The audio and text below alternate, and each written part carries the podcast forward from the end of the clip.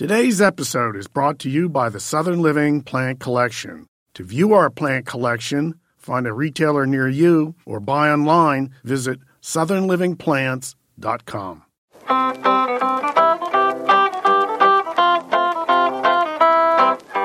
From around the world, across the nation, and up your street, it is I, Steve Bender, the Grumpy Gardener. Welcome to the new podcast from Southern Living, Ask Grumpy. One of my foremost goals as a Grumpy Gardener is to have all of my fans be able to grow gardens that are just as beautiful as mine. I'm here with my co host, Nellah McGough. Hi, Nellah. Hi, Grumpy. Hello. How are you doing today? I am magnificent as always. Good.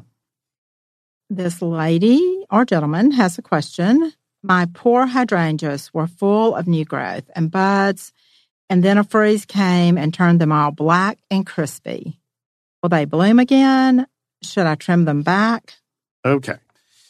This is very common, happens usually late winter, early spring, happens to lots and lots of people. You can't control the weather.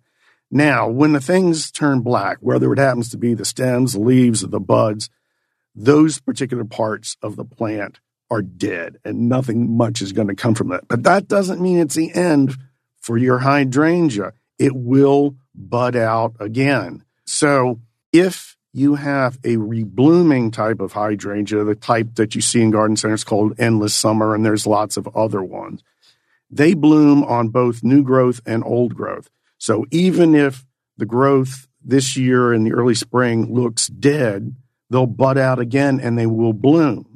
Now, if you have a once blooming type, the older type, probably the most popular is one called Nikko Blue. They bloom only on the growth made next year. So if they get wiped out in the spring and they all turn black, you might as well cut them back because all the flower buds are dead and you won't get any more until next year. Well, when do you cut them back? If you have a reblooming type, you can cut them back in the winter, you can cut them back in the spring, you can cut them back in the summer, and they will still form new flower buds and new flowers, and you'll get more blooms.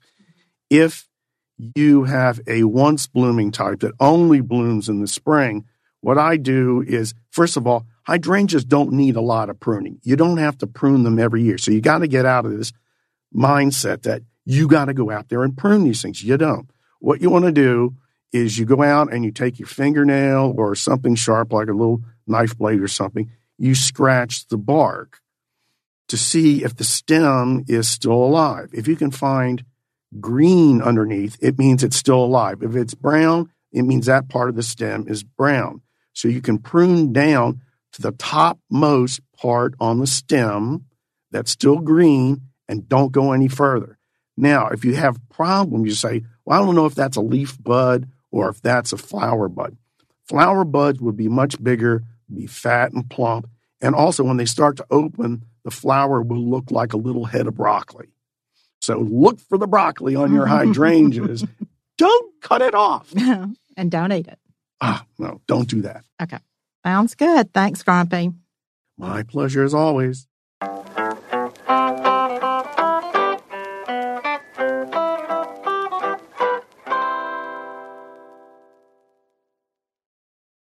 Create the perfect outdoor living space for your lifestyle with Southern Living plants. Southern Living plants bloom bigger for longer and offer foliage as stunning and healthy as the flowers. They grow more compactly so they fit your outdoor spaces, and you can prune less and enjoy more. Dig the good life with Southern Living plants. View my favorites at plantsbymail.com forward slash Grumpy's Garden and enter Grumpy for an exclusive Grumpy Gardener listener discount.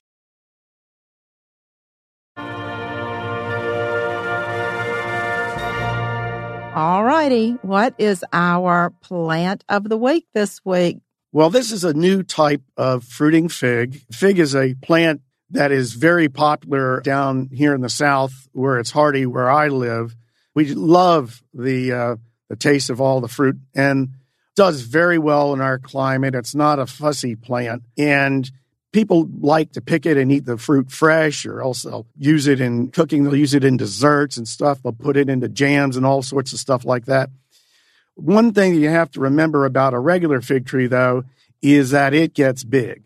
I had one at my house and I, you know, planted it out in the front yard. I had it in a container for a while, but when I planted it in the front yard, it got really, really happy and it grew about 15, 20 feet tall and wide, which if you don't know that's going to happen and you put it by your front door, it's going to eat up your front porch, right? And you probably won't like that.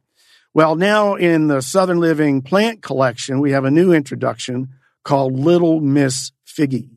And what's really nice about this one is it stays in a nice compact shape. It only grows maybe to five to six feet tall, and you can leave it for its entire life in a container if it's hardy in your area. And it produces these uh, really tasty kind of dark purple fruits, and it has several crops a year.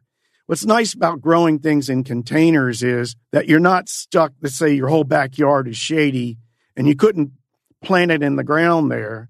And fig does like a sunny location. So if you have a container, you can just move it to the conditions where the uh, fig plant is going to like.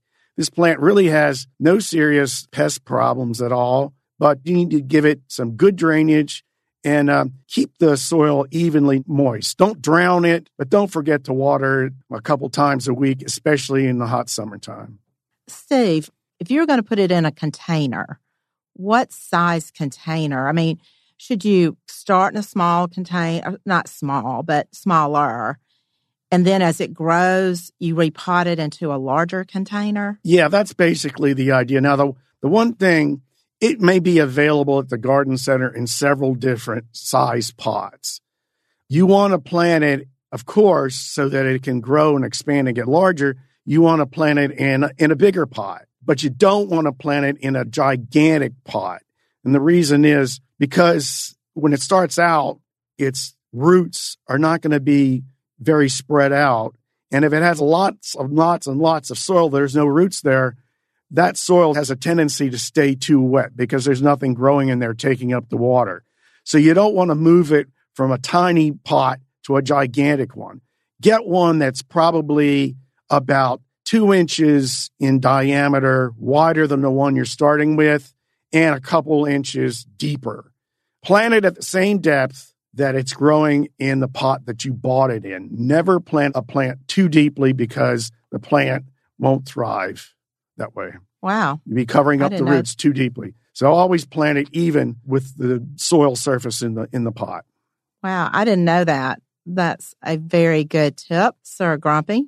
I just think that this is a really good choice for people who want to have, who love figs, who love fresh figs, but they don't have a great deal of space. This is a plant that's only going to grow four to five feet tall and wide. And so that fits in a lot of different situations. And you can put it right outside the door. You can even use it as a foundation plant if you want to. And it's not going to, you know, it's not going to eat your house. That's great. I think I'm going to have to buy a little Miss Figgy. Uh, I would suggest you do so right after we get through talking. I will. Thank you.